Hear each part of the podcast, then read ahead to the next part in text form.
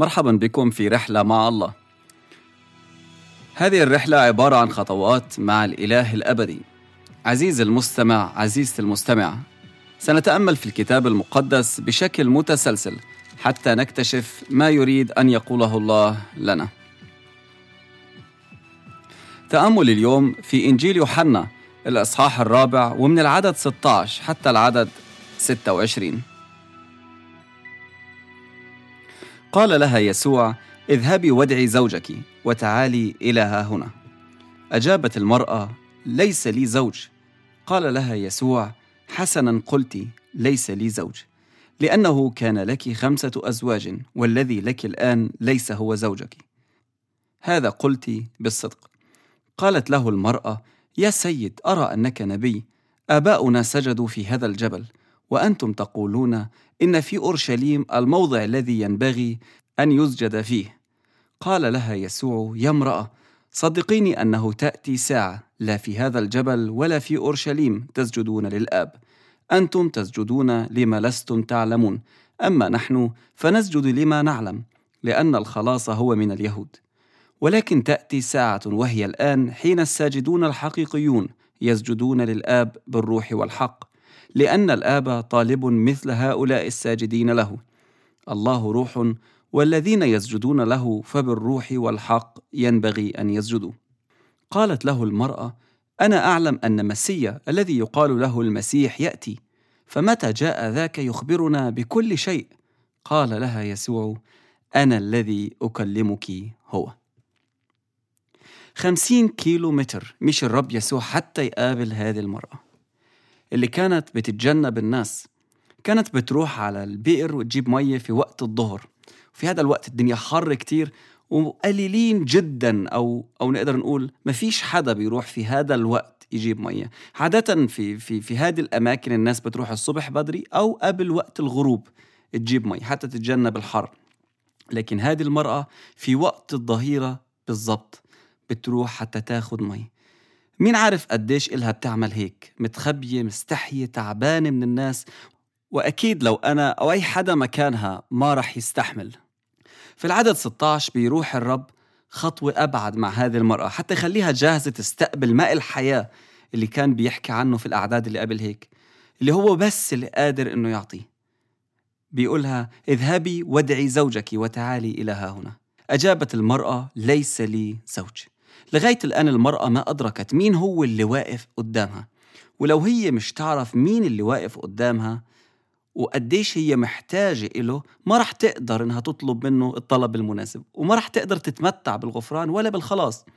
هي بتحاول تغطي حالها بإنها تقول نص الحقيقة مش الحقيقة كاملة. صح معك حق. أنت ما عندك زوج. كان عندك خمس أزواج واللي أنت عايشة معاه الآن مش زوجك. انت معاه مش متزوجة عايشة معاه كزوجة لكنك مش زوجته. بعد خمس زواجات فاشلة أخيرا زهقت وقررت إنها مش رح تعيدها أبدا. ممكن كانوا بيستغلوها مش عارف. يسوع بيظهر حياتها أمامها. هذه المرأة مش عارفة شو تعمل وهذا شغل بال المرأة. من وين هو عرف هذا عني؟ عن حياتي القديمة وكيف أنا اليوم عايشة. هي شايفة الرب يسوع كرجل بيعاملها باحترام وحب لكن الآن بتكتشف هو أكيد مش رجل هذا نبي. وهي الآن واقفة مستحية مكشوفة قدام يسوع مش قادرة تخبي شيء تاني. كل شيء وقع. والأهم إنه يسوع مش بيستغلها أو بيستغل الموقف إنه يهينها أو يحقق معاها. أو يقولها أنت خاطئة افرحي حتى إني أنا أجيت أقابلك.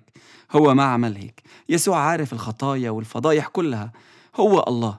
عشان هيك اجى يخلص ويغير مش عشان يدين ويفضح وهذا اللي قاله في الإصحاح الثالث والعدد 18 الذي يؤمن به لا يدان. هو اجى حتى يخلص حتى يحل المشاكل ويعمل طريق للنجاة لكل الناس مش عشان يدينهم واجى عشان يوريهم الطريق. في هذه القصة بنشوف إنه كيف جاي يوري الطريق وبياخدها جد وبيوريها الطريق للأب. وفجأة بتحكي عن الصلاة بتغير الموضوع تماما. وهيك المرأة السامرية تبتدي تتخبى ورا الكلام عن الصلاة والسجود لكن برضو الرب ما فضحها لكنه احترمها وقالها إنه الهيكل الحقيقي في القدس وإنه اليهود على حق وكشف ليها إنه من اليوم العبادة الحقيقية مش في مكان معين لكن في أي مكان يكون السجود بالروح والحق مش بالمظاهر الخارجية أو بالتدين لكن روحيا وحسب اللي مكتوب في كلمة الله. والآب هو اللي بيطلب هؤلاء الساجدين. مش بيستنى حتى هم يدوروا عليه أو يطلبوه لكن هو بيطلبهم وبيدور عليهم وكل اللي مطلوب منهم يقولوا أيوة إحنا بدنا نكون أولادك. الرب يسوع بيقولها أنت بتقدري تعبدي الله بالروح بكل بساطة. وفجأة عينيها بتنفتح وبتقول له أنا عارفة إنه المسيح رح يجي وهو رح يحكي لنا كل شيء. وفي هذه اللحظة اللي أصبحت فيها من كل قلبها بتدور على المسيح شاف المسيح إنها رح تقدر الآن تفهم. فأعلن ليها أنا اللي بكلمك هو. عزيزي المستمع عزيزتي المستمعة مهما كانت الظروف اللي أنت بتمرق فيها أو الخطية اللي أنت واقع فيها الله ما بده يدينك. ما تصدق إنه بعيد عنك. تخيل نفسك مكان هذه المرأة اللي أكيد حست إذا كانوا الناس اللي بيشوفوني بس من برا هيك بيعملوا معي. كيف الله اللي عارف كل شيء عني؟ كل شيء. لكن الله قابلها وأظهر اهتمامه بيها. الرب يسوع مهتم بيك وبحالتك ومهما كانت حالتك مش رح تبعده عنها لكنها بتخليه يجيلك حتى هو يغيرك. صدقني نظرة منه بتغير حياتك وتخليك إنسان تاني. أنا حياتي كانت بعيدة عنه تماما لكن هو غيرها. وأنا متأكد إنه كمان لما يقابلك رح يعمل نفس الشيء. ما تخاف إنك تروح له مهما كان اللي أنت بتمرق فيه. روح له احكي له على وضعك. لأنه رح يقبلك ويريحك وكمان رح يغيرك. قول له إنك محتاج إله وإنك بدك إنه يغير حياتك وهو رح يعمل هيك.